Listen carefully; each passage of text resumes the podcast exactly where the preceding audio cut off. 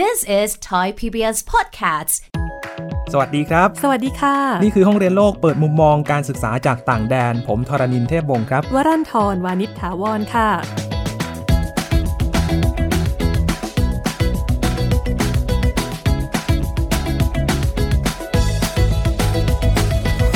ช่วงเวลาที่หนักที่สุดของการเรียนมหาวิทยาลัยไม่ว่าจะเป็นที่ไหนก็ตาม ก็คงจะเป็นการทำวิจัยนะครับ การทำวิจัยนี้หลาย ๆ คนเล่าให้ฟังว่าเป็นช่วงเวลาที่กดดันมากเลย แล้วยิ่งในระดับปริญญาโทปริญญาเอก ความกดดันก็ยิ่งเพิ่มมากขึ้นเรื่อย ๆ ต้องใช้เวลาอยู่กับงานวิจัยตลอดเลยล่ะค่ะทั้งกินทั้งนอน ชวนคุณผู้ฟังติดตามชีวิตการทำวิจัยครับว่ากว่าจะได้งานวิจัยเล่มหนึ่งจะต้องเจออะไรบ้างผ่านมุมมองของดรสุรพงษ์มาลี จากการเรียนที่อังกฤษครับ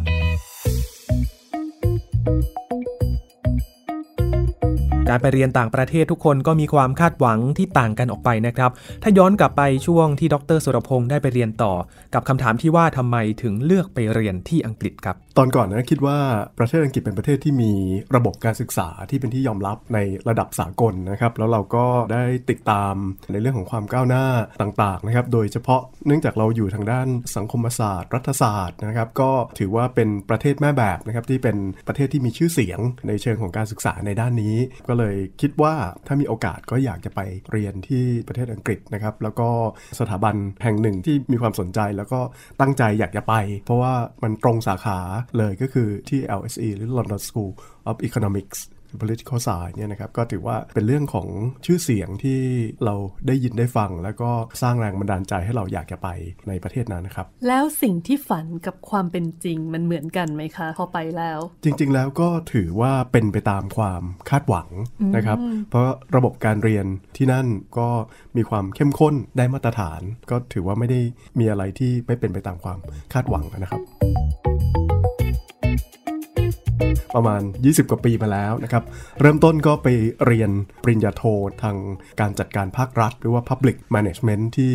มหาวิทยาลัยแห่งเมืองเบอร์มิงแฮม ซึ่งอยู่ทางเขาเรียกกันว่าทางตะวันตกตอนกลางทางตะวันตกของประเทศอังกฤษนะครับพอจบปริญญาโทเสร็จแล้วก็ยังอยู่ในสาขาที่เกี่ยวข้องกับการบริหารจัดการ เป็นการบริหารจัดการในภาครัฐ ก็ย้ายมาต่อ ระดับปริญญาเอกที่ London School of Economics ก็เป็นสาขาการจัดการเหมือนกันนะครับ แต่ว่าสาขาการจัดการที่ที่ LSE นี้จะแปลกกว่า Business School หรือว่า Management School ของมหาวิทยาลัยทั่ว ๆ ไป ก็คือว่าจะเป็นการนำเอาสหสาขา โดยเฉพาะทางด้านเศรษฐศาสตร์ รัฐศาสตร์ สังคมวิทยา จิตวิทยาสังคมมารวมกัน ถือว่าเป็นสหวิทยาการ เพราะฉะนั้นในการเรียนทางด้านการจัดการหรือว่า management ที่ LSE เนี่ยจะมีลักษณะที่เป็นเอกลักษณ์เฉพาะตัว ไม่ได้เน้นไปว่าใครอยากจะเรียน marketing หรือการตลาดใครอยากจะเรียนการเงินจะต้องมีลักษณะเฉพาะแบบนั้น แต่ว่าจะเป็นการเอาองค์ความรู้ในภาพรวมทางด้านสังคมศาสตร์เนี่ยมาประกอบกับเรื่องของการบริหารจัดการ เป็นการมองในภาพกว้าง ภาพนโยบายเป็นหลักนะครับรูปแบบการเรียนของที่นั่นระบบการศึกษาของที่นั่นเป็นยังไงบ้างครับ ถ้าเป็นในระดับปริญญาเอก ในประเทศอังกฤษเนี่ยค่อนข้างจะเป็นระบบที่ เน้นการวิจัยแล้วก็ขึ้นอยู่กับตัวผู้เรียนหรือนักเรียนเป็นหลักนะครับเราจะเห็นว่าถ้าเราเรียนในประเทศไทยในสหรัฐอเมริกาเนี่ยคนที่เรียนปริญญาเอกนะครับก็จะต้องไปนั่งเข้าชั้นเรียนสัก 2 ปีก่อน มีการสอบประมวล หรือที่เรียกว่าสอบ comprehensive อะไรต่างๆ จากนั้นถึงจะเริ่มเขียนพิยานิพนธ์อะไรต่างๆ แต่ที่อังกฤษเนี่ยนะครับโดยระบบดั้งเดิมของเขาเลยเนี่ย บางทีเขาจบปริญญาตรี และอาจจะได้เกียรตินิยม จากปริญญาตรีเขาสามารถจะเรียนปริญญาเอกได้เลยนะครับกระโดดข้ามปริญญาโทไปได้เลย หมายความว่าอะไรครับ หมายความว่าคนที่จะเรียนในระดับปริญญาเอกเนี่ยพื้นฐานความรู้ ในสาขาวิชานั้นจะต้องแน่นอยู่แล้วนะครับ เพราะฉะนั้นเขาจะไม่มีการต้องมาปูพื้น ต้องมาเรียนอะไรซ้ำอีกแล้วก็คือเริ่มต้นวันแรกของการเรียนนะครับ ก็คือทำวิจัยไปเลย เสนอหัวข้อวิจัยสิ่งที่จะทำคุยกับอาจารย์ที่ปรึกษาเริ่มตั้งแต่วันแรกเลย ถ้าคุณยังไม่มีความรู้เรื่องอะไร ไม่รู้เรื่องระเบียบวิธีวิจัย ไม่รู้เรื่องนั้นเรื่องนี้ คุยกับอาจารย์ที่ปรึกษาเขาก็จะแนะนำอะคุณก็ไปเข้านั่งเรียนที่นู่นที่นี่ แต่จะไม่มีห้องเรียนต่างๆ เพราะฉะนั้นเป็นเรื่องของตัวผู้เรียนครับเอ่อโดยตรงนะครับ แต่ว่ายังไงก็ตามครับสิ่งที่ผมเล่าเนี่ยมันคือเมื่อประมาณ 20 ปีที่แล้ว แต่ผมทราบว่าระยะหลังเนี่ยหลาย ๆ มหาวิทยาลัยก็ใช้วิธีการเรียนการสอนที่ออกไปเหมือนกับทางอเมริกานะครับก็คือว่าให้เรียนในห้องเรียน มีการสอบก่อนที่จะมีการเสนอหัวข้อวิทยานิพนธ์อะไรต่างๆ เหล่านั้นแต่ที่เล่าให้ฟัง แล้วก็ยังถือว่าเป็นเอกลักษณ์ของระบบการเรียนในประเทศอังกฤษก็คือว่าเน้นตัวผู้เรียนเป็นหลักนะครับครับเน้นการค้นคว้า เน้นการวิจัยนะครับ ลองผิดลองถูกนะครับอันนี้คือหัวใจสำคัญของกระบวนการในการเรียนปริญญาเอกนะครับ เหมือนกับปล่อยให้เราว่ายน้ำเองนะครับ ไม่มีใครมาคอยพยุงหรืออะไรต่างๆนะครับ บางทีอาจจะจมไปก่อนเออก่อนที่จะถึงฝั่งเอ่อครับก็ได้ และตอนเรียนปริญญาโทล่ะครับ ต่างกับปริญญาเอกยังไงบ้างครับ ปริญญาโทของอังกฤษเนี่ยนะครับส่วนใหญ่แล้วหลักสูตรก็จะแค่ไม่เกิน 1 ปี แต่เรียนกันจริงๆนะครับ7เดือน 8 เดือน เพราะฉะนั้นวิชาที่เรียนก็จะน้อย แล้วก็จะเรียนลึกนะครับ จะเรียนอยู่ 4 5 หรือ 6 วิชาใน 1 ปีนะครับ พอเรียนจบปั๊บก็มีการเขียนวิทยานิพนธ์ใช้เวลาสัก 2 เดือน 3 เดือน เพราะนั้นเนี่ยคือภายในรอบ 1 ปี ก็จะมีลักษณะที่เป็นลักษณะของการเรียนที่เป็นห้องเรียน แต่ว่าวิชาเรียนจะน้อยกว่า แต่ในขณะเดียวกันก็จะมีอีกรูปแบบหนึ่งซึ่งคนไทย ไม่ค่อยไปเรียน คนไทยมักจะไปเรียนหลักสูตรปริญญาโทที่เป็นลักษณะของ MA หรือว่า MSc ต่างๆนะครับหรือว่า MBA ซึ่งก็จะมีลักษณะมีการเรียนการสอนในห้องเรียนด้วย แต่มีลักษณะอีกอย่างก็คือการเรียนปริญญาโทที่เป็นสิ่งที่คำย่อเขาเรียกว่า MPhil คือ Master of Philosophy ซึ่งถ้าเป็นลักษณะของการเรียนแบบนี้เนี่ยเป็นการทำ วิจัยเป็นการเรียนด้วยตัวเองนะครับจบด้วยการเขียนปริญญานิพนธ์นะครับซึ่งปกติถ้าจะได้ปริญญาโทที่เน้นทางการวิจัย หรือว่า MPhil เนี่ยก็จะเขียนวิทยานิพนธ์ประมาณ 50,000คำ ถ้าคนที่เรียนที่อังกฤษหรือว่าอเมริกา โดยเฉพาะที่อังกฤษนะครับ เวลาเขากำหนดให้เขียนวิทยานิพนธ์เนี่ยส่วนใหญ่จะถูกกำหนดด้วยจำนวนคำถ้า MPhil อย่างที่ผมพูดเนี่ยนะครับก็ประมาณ 50,000คำถ้าเป็นระดับปริญญาเอก หรือว่าดุษฎีนิพนธ์เนี่ยก็ต้องเขียนประมาณ 80,000ถึงแสนคำเป็นอย่างน้อยนะครับสมัยนี้มันก็นับจำนวนคำ กันได้ง่ายนะครับครับด้วย word count หรืออะไรต่างๆ แต่ผมไม่แน่ใจว่าในอดีตนะครับที่ใช้พิมพ์ดีดเนี่ยจะนับกันเขาจะนับกันยังไงนะเขาคงมีกฎเกณฑ์อะไรอาจอีกจะอีกอย่านับงหแบนึ่บงบรรทัดเหมือนกันโดยเฉลี่ยหรือบรรทัดนี้มีกี่คำอะไรอย่างเงี้ยคงจะเป็นอย่างนั้นนะครับอืมอย่างอันนี้เป็นความยากอย่างหนึ่งของนักศึกษาที่ทำวิจัยโดยเฉพาะในระดับปริญญาเอกนะครับเพราะส่วนใหญ่แล้วเวลานักเรียนปริญญาเอก ขณะที่เรียนอยู่เนี่ยถูก ถามว่า เอ๊ะทำงานวิจัยทำดุษณีนิพนธ์เรื่องอะไร เราจะสังเกตเห็นว่า โอ้โห กว่าจะตอบได้ บางทีใช้เวลา 5 นาที 10 นาที ครึ่งชั่วโมงให้คนฟังคิ้วขมวดเลยว่ามันครับมันพูดเรื่องอะไรของมัน มีการพูดกันจริงจังเหมือนกันนะครับ คนที่เป็นอาจารย์ที่ปรึกษาผมสมัยเรียนปริญญาเอกก็บอกให้ฟังบอกว่า ถ้าคุณไม่สามารถจะเล่า ให้คนอื่นฟังถึงดุษฎีนิพนธ์ที่คุณทำได้ภายใน 1 หรือ 2 นาที แสดงว่าคุณเองยังไม่มีความเข้าใจอย่างแจ่มแจ้งในสิ่งที่คุณทำเพราะนั้นไม่ว่าคุณทำอะไรที่ซับซ้อนแค่ไหน คุณพูดกับใครก็แล้วแต่ภายใน 2 นาทีเนี่ยคนต้องเข้าใจแล้วว่าคุณทำอะไรถ้าคุณไม่สามารถจะสื่อสารอย่างนี้ได้แสดงว่าไอ้สิ่งที่คุณทำนั้นคุณอาจจะยังไม่มีความชัดเจนกับมันสักเท่าไหร่ ในห้องเรียนโลกเราได้ฟังการศึกษาแบบฉบับของอังกฤษมาหลายรูปแบบแล้วนะครับ หลายมุมมองด้วยกันที่ทำให้เห็นถึงวัฒนธรรมที่นั่น คราวนี้มาฟังการเรียนแบบอังกฤษ ในช่วงปริญญาเอกกันบ้างครับ ผมยกตัวอย่างอันหนึ่งที่เป็นเรื่องที่นักเรียนปริญญาเอกเราคุยกันเมื่อสมัยที่ผมเรียนเนี่ยส่วนใหญ่ก็จะเป็นคนในอังกฤษ หรือว่ามาจากแคนาดาบ้างหรือข้ามมาจากฝั่งยุโรปบ้าง แล้วส่วนใหญ่ก็ไม่ใช่เด็กๆ หน้าตาใสๆนะครับจะเป็นคนที่ 30 อัพกันขึ้นไปทางนั้น บางคนเคยทำงานมาแล้ว หรือบางคนก็ยังทำงานอยู่นะครับสิ่งที่เราพูดคุยกันเสมอแล้วก็เพื่อนชาวอังกฤษของผม เตือนพวกเราอยู่ ตลอดเวลานะครับว่าวัฒนธรรมของการทำปริญญาเอกเนี่ยมีคำคำหนึ่งเลยนะครับก็คือว่านักเรียนปริญญาเอกต้องไม่ถูกครอบงำโดยอาจารย์ที่ปรึกษา มีคำพูดคำพูดหนึ่งที่เป็นมอตโต้ที่เตือนใจพวกเราไว้เลยว่า be independent from your supervisor ก็คือเป็นอิสระจาก supervisor หรืออาจารย์ที่ปรึกษาของคุณ ผมได้ฟังอย่างนั้นก็โอ้พวกเราคิดอย่างนี้นะ เวลาได้เจอกลุ่มพี่ๆน้องๆ นักเรียนไทย เขาย้อนผมกลับมาบอกว่าสำหรับนักเรียนไทยแล้ว do whatever your supervisor told you โอ้ to โห do เออได้ยินทำทุกอย่างพูดเหมือนกันค่ะ คนพูดอย่างนี้เยอะเพราะว่าทำทุกอย่างที่ที่ที่อาจารย์ที่ปรึกษาบอกให้ทำไม่งั้นเดี๋ยวจะไม่จบอะไรเพราะว่าปต่างริญญาเอกเป็นคบอะไรที่หลายคนพูดนะคะว่าเหมือนเอาชีวิตไปแขวนไว้กับความเมตตาปราณี ที่อาจารย์ที่ปรึกษาจะมีให้คุณครับคือชะตาชีวิตว่าคุณจะจบหรือไม่จบเลยทีเดียว อันนั้นคือส่วนหนึ่งแต่ว่าเราอย่าลืมว่าในการเเรียนปริญญาเอกเนี่ยนะครับเป้าหมายคือการสร้างงานซึ่งเป็นของเราเอง ซึ่งเกณฑ์ในการวัดว่างานงานนั้นจะเข้าเกณฑ์ของการเป็นดุษฎีนิพนธ์หรือเปล่า ก็คือ originality เราจะแปลเป็นไทยว่าเป็นงานที่ดั้งเดิมที่เราเป็นคนคิดออกมาเองนะครับ originality จะเกิดขึ้นมาจาก 2 ปัจจัยมาจาก 2 ส่วน มันจะ original ได้เนี่ยหนึ่งเราค้นพบ ในเรื่องของข้อเท็จจริงใหม่ new fact หรือเรามีแนวความคิดใหม่ หรือ new idea การที่จะได้ 2 อย่างนี้มาเนี่ยมันเป็นงานของเราเอง ทุกครั้งกลับไปเรื่องของวัฒนธรรมว่ามันสะท้อนกับการศึกษาอย่างไร เวลาเราพบอาจารย์ที่ปรึกษาเนี่ยนะครับ ซึ่งพบน้อยมากนะครับที่อังกฤษนะครับครับจนระเบียบของมหาวิทยาลัยลอนดอน ถ้าผมจำไม่ผิดและถ้ายังจะใช้อยู่เนี่ยเขาบอกกันเลยว่า นักศึกษามีสิทธิ์ที่จะ ร้องขอพบอาจารย์ที่ปรึกษาได้ ปีหนึ่งอย่างน้อยสองครั้ง อ๋อ ก็คือจะเป็นสิทธิ์ที่สิทธิ์ถ้าที่เกิดจะเราขอร้อไปงขอครับแปลว่าอะไรครับ ถ้าเราไม่ร้องขอในหนึ่งปี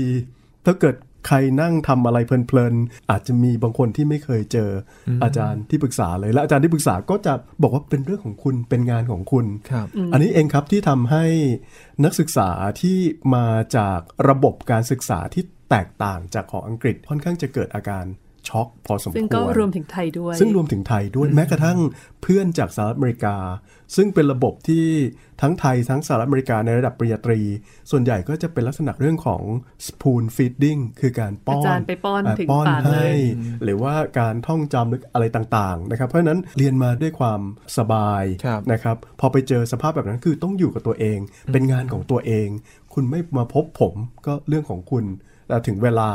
มีระยะเวลากำกับอยู่นะครับครับในในการทำเพราะฉะนั้นเนี่ยมันถึงต้องอาศัยความมีวินัยพอสมควร เหมือนกันนะครับ มันถึงจะทำให้งานเดินหน้าก้าวหน้าไปด้วย โดยหลักๆ แล้วก็ถือว่าการเรียนปริญญาเอก การทำงานวิจัยเป็นเรื่องของตัวเองเป็นหลักนะครับ แต่ก็ไม่ได้หมายความว่าเขาไม่ได้มีระบบสนับสนุนอย่างอื่นนะครับ แต่ว่าระบบสนับสนุนก็ไม่ได้เยอะเท่าไหร่นะครับ อย่างเช่น ใน 1 สัปดาห์ อย่างตอนที่ผมเรียนเนี่ยเขาก็กำหนดให้วันหนึ่งก็แค่ครึ่งวันนะครับสองสามชั่วโมง เป็นวันที่บรรดานักเรียนปริญญาเอกจะมาเจอกัน แล้วก็ผลัดกันเสนอผลงานเสนอความก้าวหน้านะครับแล้วก็มีอาจารย์มานั่งฟัง แล้วก็ให้ความคิดความเห็นคอมเมนต์นะครับซึ่งเป็นเวทีที่ดุเดือดพอสมควร เพราะว่าถ้าพูดไปแล้วนะครับนักเรียนปริญญาเอกส่วนใหญ่ก็จะมีอัตราสูงนะครับเชื่อมั่นในสิ่งที่ตัวเองทำนะมีใครแหลมคอมเมนต์อะไรมาหน่อยบางทีก็ถกเถียงกัน บางทีก็ถึงกับเลือดโชคในห้อง แต่พอเสร็จแล้วทุกคนก็หลังจากชั่วโมงครึ่ง ทุกคนก็ไปต่อกันที่ผับของโรงเรียนต่อก็คุยกัน อันนี้เป็นกระบวนการของการเรียนรู้ในระดับปริญญาเอกอันหนึ่งนะครับ ว่าถึงแม้เราจะอยู่กับตัวเองเป็นงานของตัวเอง แต่ว่าการที่เราจะต้องสร้างเครือข่ายกับเพื่อนปริญญาเอกนะครับไปเข้าสัมมนาต่างๆ ก็เป็นอันหนึ่งที่ทำให้เราเปิดกว้างมากขึ้น ผับของโรงเรียนนี่คือ เป็นเรื่องที่น่าตกใจนะครับ ผมคิดว่าคนที่เรียนในระดับอุดมศึกษาของอังกฤษเป็นผู้ใหญ่พอสมควร ผมพูดได้ถึงผับของโรงเรียนนะครับอย่างเช่น LSE นะครับผับกับห้องเรียนตั้งอยู่ติดกันนะครับ ติดกันเลยเหรอติดครับเดียวกันนะฮะครับ แล้วผับก็เปิด 11โมงเช้าปิด4ทุ่มนะมีครับขายแอลกอฮอล์ก็มีขายขายเบียร์ขายเหล้าขายอะไรทุกอย่าง แต่ด้วยความที่เขาอาจจะฝึกมาด้วยการที่มีวินัยในตัวเอง ถึงเวลาเรียนเขาก็ไปเรียนนะครับครับส่วนใหญ่ก็ก็ไม่ได้มีคนที่เข้าไป หรือใครอยากจะไปนั่งตั้งแต่ 11 โมงเช้าก็ไม่มีใครว่าอะไรต่างๆนะครับ มีถึง 3 แห่งนะ มีผับที่นักเรียนระดับปริญญาตรีชอบไป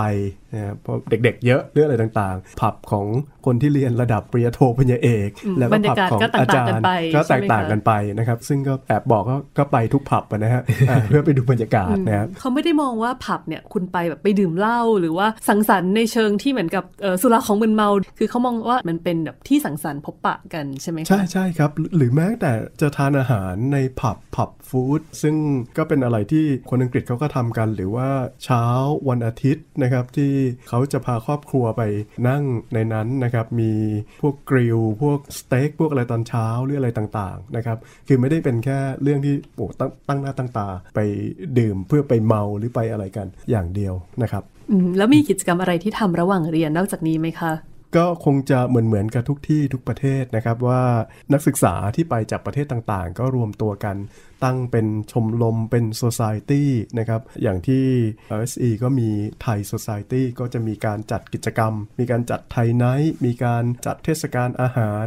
อะไรต่างๆนะครับก็มีกิจกรรมอย่างนั้นอยู่ตลอดดังนั้นก็เป็นโอกาสที่จะได้เจอกับเพื่อนนักเรียนไทยนะครับส่วนเรื่องอื่นๆ ก็เนื่องจาก ลอนดอนเป็นเมืองใหญ่นะครับสถานที่บันเทิงเริงลม ไม่ว่าจะเป็นเรื่องของตลาดเรื่องของการช้อปปิ้งเรื่องของพิพิธภัณฑ์ เรื่องของสถานที่ท่องเที่ยวอะไรต่างๆนะครับก็มีนะครับแต่ว่าเวลาเรียนปริญญาเอกส่วนใหญ่ เรามีแนวโน้มที่จะอยู่กับกลุ่มนักเรียน ที่เราเรียนด้วย ซึ่งมีกันอยู่ไม่กี่คนนะครับ ตอนสมัยที่ผมเรียนอยู่ประมาณ 11-12 คนเท่านั้นเอง ข้อดีอย่างหนึ่งเขาคือเขาเขาจัดออฟฟิศให้เราเฉพาะนะครับ แต่ละคนจะมีออฟฟิศเฉพาะสมัยก่อนเรายังไม่ได้เข้าถึงเทคโนโลยีสารสนเทศหรือคอมพิวเตอร์แบบนี้นะครับเขาจัดเขาเรียกว่า copy card คือการ์ดสำหรับการที่จะเป็นสวัสดิการให้นักเรียนปริญญาเอกไปถ่ายเอกสาร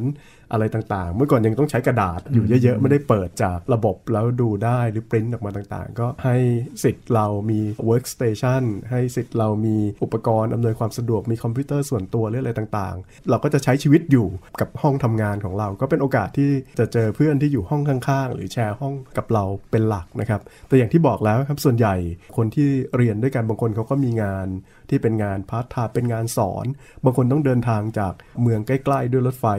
1 ชั่วโมง ชั่วโมงครึ่ง เพื่อที่สัปดาห์หนึ่งจะมาเจอกันครั้งหนึ่งเพราะฉะนั้นในวันที่กำหนดให้เป็นวันที่เราต้องมาเจอกัน ก็จะเป็นวันที่เป็นวันสังสรรค์ประจำสัปดาห์ด้วยหลังจากที่มีการสัมมนา มีการนำเสนอผลงาน มีการวิพากษ์วิจารณ์อะไรกันแล้ว ก็ถือว่าเป็นโอกาสที่เราจะได้พูดคุยแลกเปลี่ยนความคิดความเห็นกัน งานสอนนี่คือเป็น TA นะครับก็ก็เป็นเป็น teaching assistant เหมือนนะตรควรับจตรวจข้อสอบเด็กปริญญาตรีด้วยอะไรอย่างตรวนี้จไหมข้อคะสอบ คุมสอบ ผู้ช่วยวิจัยนะครับ เพราะส่วนใหญ่แล้วทุกคนก็จะหางานทำนะครับ ทั้งคนอังกฤษเองก็จะมีงานพาร์ทไทม์ของเขาอยู่ แล้วก็คนต่างชาตินะครับก็ต้องหาเงินเรียนนะครับตราบใดก็ตามที่ยังลงทะเบียนมี student card อยู่ ขึ้นรถก็ได้ค่ารถนะครับ ไปดูหนังก็มีส่วนลดอะไรต่างๆนะครับก็เป็นราคานักเรียนนักศึกษาอ่เป็นนักเรียนนักศึกษาในขณะเดียวกันก็ทำงานไปด้วยอะไรต่างๆ แบบนี้ครับ อย่างที่ดรสุรพงศ์บอกนะครับว่าช่วงที่ไปเรียนที่อังกฤษก็ผ่านมาสักพักแล้ว เลยถามว่าถ้านึกถึงช่วงเวลานั้นจะนึกถึงอะไรบ้างครับ เป็นว่าในภาพรวมๆเนี่ยการเรียนปริญญาเอกเนี่ยเป็นอะไรที่ ทุกข์ทรมานในเบื้องต้น แต่พอสุดท้ายแล้วเนี่ยมันทำให้เกิดความรู้สึกว่าเออมันมีความสุขกับประสบการณ์ที่ผ่านมากระบวนการของการเรียนรู้ที่ผ่านมาทั้งหมดนะครับเราต้องเจออะไรสารพัดตั้งแต่เรื่องของเริ่มต้นกระบวนการของการที่เราจะทำวิจัย ถ้าเราหาหัวข้อ ซึ่งเราไม่มี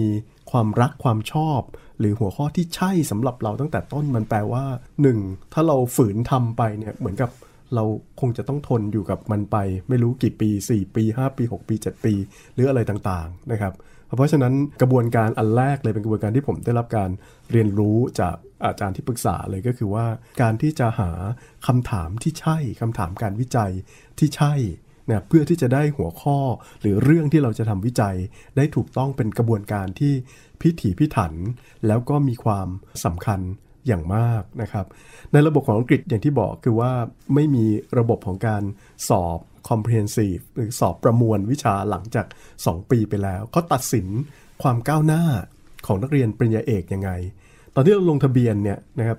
เรายังพูดได้ไม่เต็มปากนะครับว่าเราเป็น PhD candidate เขาจะดูความก้าวหน้าของเราจากหัวข้อการวิจัย จากงานเขียน จากการรีวิว literature จากการดูคำถามการวิจัยของเรา นะครับอาจจะใช้เวลาปี 2 ปี 3 ปี แล้วถึงผ่านกระบวนการที่เขาเรียกว่าอัปเกรดพออัปเกรดปั๊บเราถึงจะมีสถานะเป็น PhD candidate ไปบอกคนอื่นได้ว่าอ่าเรา เราเป็น PhD candidate แล้วนะนะตอนนี้ตรงนั้นเน่ยเริ่มเดินหน้าต่อไปได้ แต่เมื่อใดก็ตามที่ทางสถาบันการศึกษาหรือทางมหาวิทยาลัยยังไม่เคาะว่าอยู่ผ่านการอัปเกรดแล้วเนี่ยช่วงนั้นจะเป็นช่วงที่ค่อนข้างจะทำให้เครียดค่อนข้างจะมากอืมก็นะเหมืคอรับนเป็นช่วงโปรทดลองงานเลยทำทำนองอย่างนั้นแหละครับ แล้วก็เป็นช่วงที่เหมือนกับเราอยู่ในวังวนของอะไรบางอย่าง บางคนถึงกับไม่ได้กินไม่ได้นอน หรืออะไรต่างๆ แบบนี้นะครับ อันนั้นเป็นช่วงเวลาที่ค่อนข้างจะทนทุกข์ทรมานทั้งทางกาย ทางใจทางอารมณ์นะครับ กว่าที่จะผ่านสเต็ปแรกตรงนั้นขึ้นมาได้นะครับ เลยมีคนเขาพูดกันเล่นๆนะครับสำหรับนักเรียนปริญญาเอก เวลามีการโฆษณา พวกเครื่องดื่ม แอลกอฮอล์เหล้าบุหรี่อะไรต่างๆ ข้างซองข้างขวดเขาจะมีคำ เตือนใช่ไหมครับครับอ่า health warning คำเตือนว่าการดื่มสุราการสูบบุหรี่เป็นอันตรายต่อสุขภาพนะฮะพวกเราก็เลยพูดกันบอกว่า อืมรัฐบาลน่าจะออกกฎเกณฑ์ให้มหาวิทยาลัยนะ ออกคำเตือนสำหรับ คนที่จะเรียนปริญญาเอกนะบอกว่าการเรียนปริญญาเอกเป็นอันตรายต่อสุขภาพอะไรต่างๆทั้งสุขภาพกายและอาจจะสุขภาพใจด้วยบางที ถูกถูกครับเป็นเป็นเรื่องที่มีความสำคัญที่ต้องฟิตต้องพร้อมพอสมควร อันนี้ก็เป็นอันหนึ่งนั่นนั่นเป็นช่วงที่มีความสำคัญอย่างมากพอผ่านช่วงอัปเกรดไปแล้ว นี่ก็เป็นช่วงที่เราเริ่มทำวิจัยไปในทิศทางที่เราได้วางแผนไว้ แล้วก็ที่ปรึกษาหรือคณะกรรมการเขาเห็นชอบกับเรา ก็ก็จะทำไปตรงนั้น แต่มีอยู่ประเด็นหนึ่งครับว่า เวลาเราคุยกับอาจารย์ที่ปรึกษา ถ้าเป็นอาจารย์ที่ปรึกษาที่มืออาชีพจริง ๆ เขาจะบอกว่าเขามีหน้าที่ในการที่จะคอมเมนต์แต่งานคืองานของคุณ คุณจะเชื่อผมหรือไม่เชื่อผม ก็แล้วแต่มีประสบการณ์บางอย่างเหมือนกัน เช่น เรามีความเห็นไม่ตรงกับอาจารย์ที่ปรึกษา แล้วเราบอกว่าจะทำแบบเนี้ยจะตัดสินใจไปในทิศทางเนี้ยก็คุยกันหนักนะครับ มีการถกเถียงกัน แล้วเราก็ไม่ยอม เขาก็บอกว่าไม่เป็นไร เขาก็พร้อมที่จะสนับสนุน แต่เขาก็จะช่วยสนับสนุนได้ไม่มากนะ เพราะว่าในทิศทางที่ไปเนี่ยไม่ใช่ทางของเขาครับ จนวันหนึ่งเราก็พบว่า อืมไอสิ่งที่เราเราคิดเราทำไปอย่างนั้นนะไปถึงทางตันไปไม่ได้ก็ต้องย้อนกลับมาอะก็มาคุยกันอีกครั้งหนึ่งเขาก็จะชี้ประเด็น เพราะฉะนั้นกระบวนการของการเรียนปริญญาเอกเป็นกระบวนการที่ค่อนข้างจะ ค้นหาตัวเองค้นหาสิ่งที่ทำด้วยตัวเองนะครับโดยเฉพาะระบบของอังกฤษซึ่งเป็นระบบดั้งเดิมนะครับไม่ใช่ระบบที่เป็นเหมือนระบบที่ในสหรัฐอเมริกาหรือในประเทศไทย จริงๆ การทำปริญญาเอกก็เหมือนกับการขอแต่งงานนะครับในการขอแต่งงานเนี่ยเราก็เริ่มต้นด้วยการที่จะ make a proposal นะครับก็คือไปขอใครแต่งงานเนี่ยไป propose เขาเนี่ยนะครับในการทำปริญญาเอกก็เริ่มต้นจากการที่ต้องมี proposal หรือข้อเสนอ ในการทำวิจัยปริญญาเอกนะครับแล้วก็เมื่อทำทำไปแล้วนะครับเขาบอกว่าประมาณไม่ไม่รู้ตัวเลขจากที่ไหนนะครับ 50%ของการแต่งงานจบลงด้วย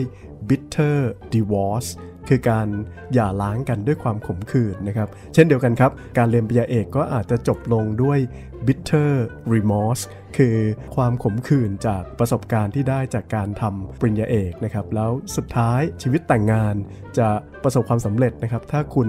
ลัคกี้คือคุณมีความโชคดี แต่ว่า การทำปริญญาเอกก็คงจะต้องจบลงแบบไม่สวยถ้าคุณเลซี่นะครับก็คือไม่มีวินัยในตัวเองหรือว่าค่อนข้างจะเกียจคร้านนะครับ เพราะฉะนั้นก็มีคนเปรียบเทียบกันไว้เป็นเรื่องตลกตลกสำหรับกลุ่มคนที่เขาเรียนปริญญาเอกกันนะครับ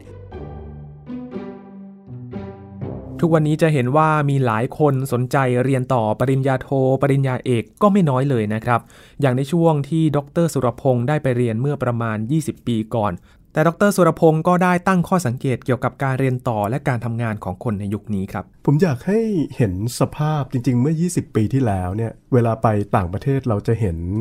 นักศึกษาต่างชาติ ที่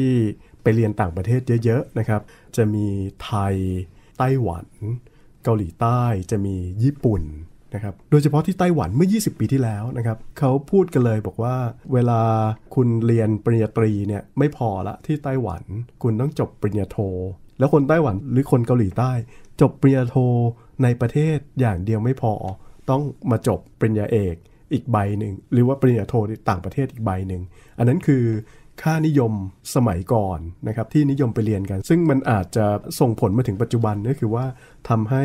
เรื่องของวุฒิการศึกษามันค่อนข้างจะเฟอ้อขึ้นมา เดี๋ยวนี้แทบจะทุกมหาวิทยาลัย ภาครัฐ ภาคเอกชน แทบจะทุกสาขาเปิดปริญญาเอกกันหมด แต่ผมไม่คิดว่าณปัจจุบันเรื่องของวุฒิการศึกษาจะเป็นเรื่องที่มีความสำคัญ เพราะเราเริ่มเห็นว่าบางบริษัทเริ่มรับคนหรือแม้แต่สิงคโปร์ หรือภาครัฐของสิงคโปร์เวลาจะรับคนเข้าทำงานหรือบรรจุคนเข้าทำงาน กลับบอกว่าเขาจะไม่ดูเรื่องวุฒิการศึกษาอีกแล้ว แต่จะดูในเรื่องของทักษะหรือสกิลหรือประสบการณ์ มากกว่าที่จะดูเรื่องของวุฒิการศึกษา ก็แสดงว่ามันสวิงกลับมาอีกทางหนึ่งคือยุคหนึ่งคนให้ความสำคัญกับการศึกษา แต่การศึกษานั้นคือเรื่องของประกาศนียบัตรหรือใบปริญญา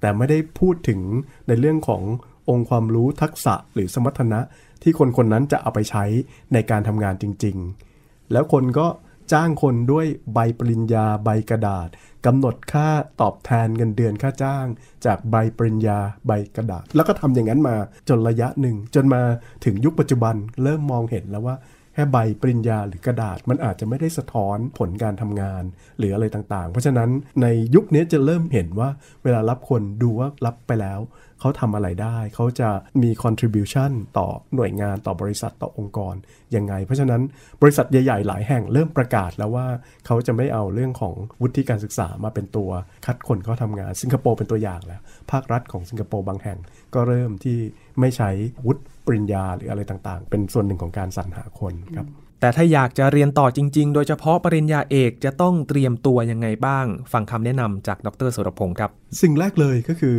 ต้องเตรียมการก่อน เพราะว่าสื่อของการเรียนรู้คือภาษา อันนี้คือเป็นเรื่องที่มีความสำคัญอย่างยิ่งก็คือถ้าภาษาไม่ได้นะครับการไปนั้นเกิดปัญหาแน่นอนนะครับเพราะถือว่าการที่ไปโดยเฉพาะในประเทศที่ใช้ภาษาอังกฤษเนี่ยถ้าภาษาไม่ได้มันก็เป็นอะไรที่ มันไม่สามารถที่จะไปเรียนตรงนั้นได้นะครับ แต่ว่าถ้าเราตัดตรงนั้นไปแล้วนะครับ สิ่งที่จะไปก็คือต้องปรับตัว เนื่องจากระบบการศึกษาของเรากับระบบการศึกษา โดยเฉพาะในอังกฤษมีความแตกต่างกันอย่างของเราอย่างที่บอกนะครับเป็นลักษณะของการท่องจำเรื่องของ rote learning ทั้งหลายนะครับ spoon feed คือการที่ครูบาอาจารย์ป้อนให้นะครับ แต่ระบบที่นู่นเป็นระบบที่ต้องอยู่กับตัวเอง ระบบที่ต้องมีวินัยต้องค้นคว้าเองเป็นหลักนะครับเพราะนั้นต้องเตรียมความพร้อมว่าระบบมันแตกต่างนะเราจะต้องไปอยู่ด้วยตัวเองแล้วนะครับพอเข้าถึงกระบวนการคำแนะนำอันแรกเลยก็คือว่าเราต้องทำงานวิจัยที่เราจะอยู่กับมันยาวนาน เพราะฉะนั้นก็หาสิ่งที่มันใช่จริง ๆ ซึ่งการหาสิ่งที่ใช่จริงๆเนี่ยก็ จะมีแนวทางนะครับอาจารย์ที่ปรึกษาก็จะบอกว่า ไม่ใช่ว่าเพราะเราชอบอย่างเดียวนะ แต่ว่ามันสร้างคุณค่าเพิ่มองค์ความรู้ในสิ่งที่ทำยังไง มันอยู่ในกระแส มันจะเป็นประโยชน์ยังไง นั่นก็เป็นปัจจัยที่เวลาเราจะหาหัวข้ออะไรต่างๆ ซึ่งก็ในแต่ละที่แต่ละแห่งเขาคงมีคำให้คำปรึกษาแนะนำอยู่อย่างนั้น เพราะนั้นก็โดยสรุปก็คือ 2 เรื่อง เรื่องแรกก็คือในเรื่องของความพร้อม ในเรื่องของวิชาการที่เราจะเดินหน้าไปกับมัน เราจะต้องมีการไปสำรวจไปทบทวน สิ่งที่คนอื่นเขาได้คิดได้ทำมาแล้วว่าใครทำอะไรไว้บ้าง แล้วเราจะต่อยอดไอ้สิ่งตรงนั้นได้อย่างไร กับ 2 ก็คือการบริหารความสัมพันธ์กับอาจารย์ที่ปรึกษาทำยังไงถึงจะสร้างความสัมพันธ์ที่ดีกับเขา แต่ว่าไม่ลืมกฎเกณฑ์อันหนึ่งนะครับก็คือ be independent from your supervisor นะครับถ้าเรา ได้เจอคนที่ใช่แล้วเราอยู่กับเขานะได้เรียนรู้จากเขา แต่ถ้าไม่ใช่มีคำแนะนำก็คือว่าถ้ารู้ว่าไม่ใช่ตั้งแต่เริ่มต้นแล้วปรับตัวเขาหากันไม่ได้คำแนะนำคือต้องรีบเปลี่ยนนะครับเพราะไปเปลี่ยนเมื่อระยะเวลามันผ่านไปแล้ว มันอาจจะไม่ทันการ กับ 3 คือการที่เราจะต้องมองหาสร้างเครือข่ายเพื่อจะเพิ่มพูนความรู้หรือองค์วิชาการอะไรต่างๆ เราได้เรียนรู้จากเพื่อนที่เรียนด้วยกันเยอะครับ บางคนสนใจเรื่องทฤษฎีเกมเกม theory บางคนสนใจในเรื่องของทฤษฎีเชิงสถาบัน institutional theory บางคนสนใจเรื่องของเศรษฐศาสตร์เชิงพฤติกรรมเรื่องอะไรต่างๆ สิ่งต่างๆเหล่านี้นะครับในหลายๆ ครั้งมันก็เป็นประโยชน์ทำให้เรามองงานที่เราทำหรือว่าแม้แต่เมื่อเราจบออกมาแล้วนะครับเราก็จะเห็นมุมมองต่างๆ มากยิ่งขึ้น วันนี้เราได้เห็นภาพของนักศึกษาปริญญาเอกเมื่อประมาณ 20 ปีก่อนนะครับ ที่แม้ว่าจะผ่านมานานแล้ว แต่ก็ทำให้เห็นว่าการศึกษาของอังกฤษ ก็ยังคงมีเอกลักษณ์แบบฉบับของอังกฤษมาจนถึงทุกวันนี้ และยังทำให้เห็นมุมมองของการเรียนต่อ จากอดีตจนถึงปัจจุบันที่เปลี่ยนไปตามความต้องการของคนในแต่ละยุคด้วย นอกจากนี้จากการพูดคุยกับดรสุรพงษ์มาลี ยังทำให้รู้ว่ากว่าจะเรียนจบปริญญาเอกได้ ต้องเตรียมตัวให้ดี ก่อนที่จะตัดสินใจเข้าไปอยู่กับงานวิจัยของเราไปตลอดจนเรียนจบนะครับ ก็อย่างที่ดรสุรพงษ์ได้เปรียบเทียบไว้กับการเลือกคู่แต่งงานนะคะ การจะทำให้ชีวิตสมรสผ่านไปได้อย่างราบรื่น หรือการจะเขียนวิทยานิพนธ์ให้ได้อย่างราบรื่น ก็ต้องอาศัยอะไรหลาย ๆ อย่าง ไม่ว่าจะเป็นความพยายาม หรือความทุ่มเททั้งตัวและจิตใจค่ะ ยังมีอีกหลายมุมมองการศึกษาจากต่างแดนให้คุณได้ติดตามที่นี่กับห้องเรียนโลก สวัสดีครับ สวัสดีค่ะ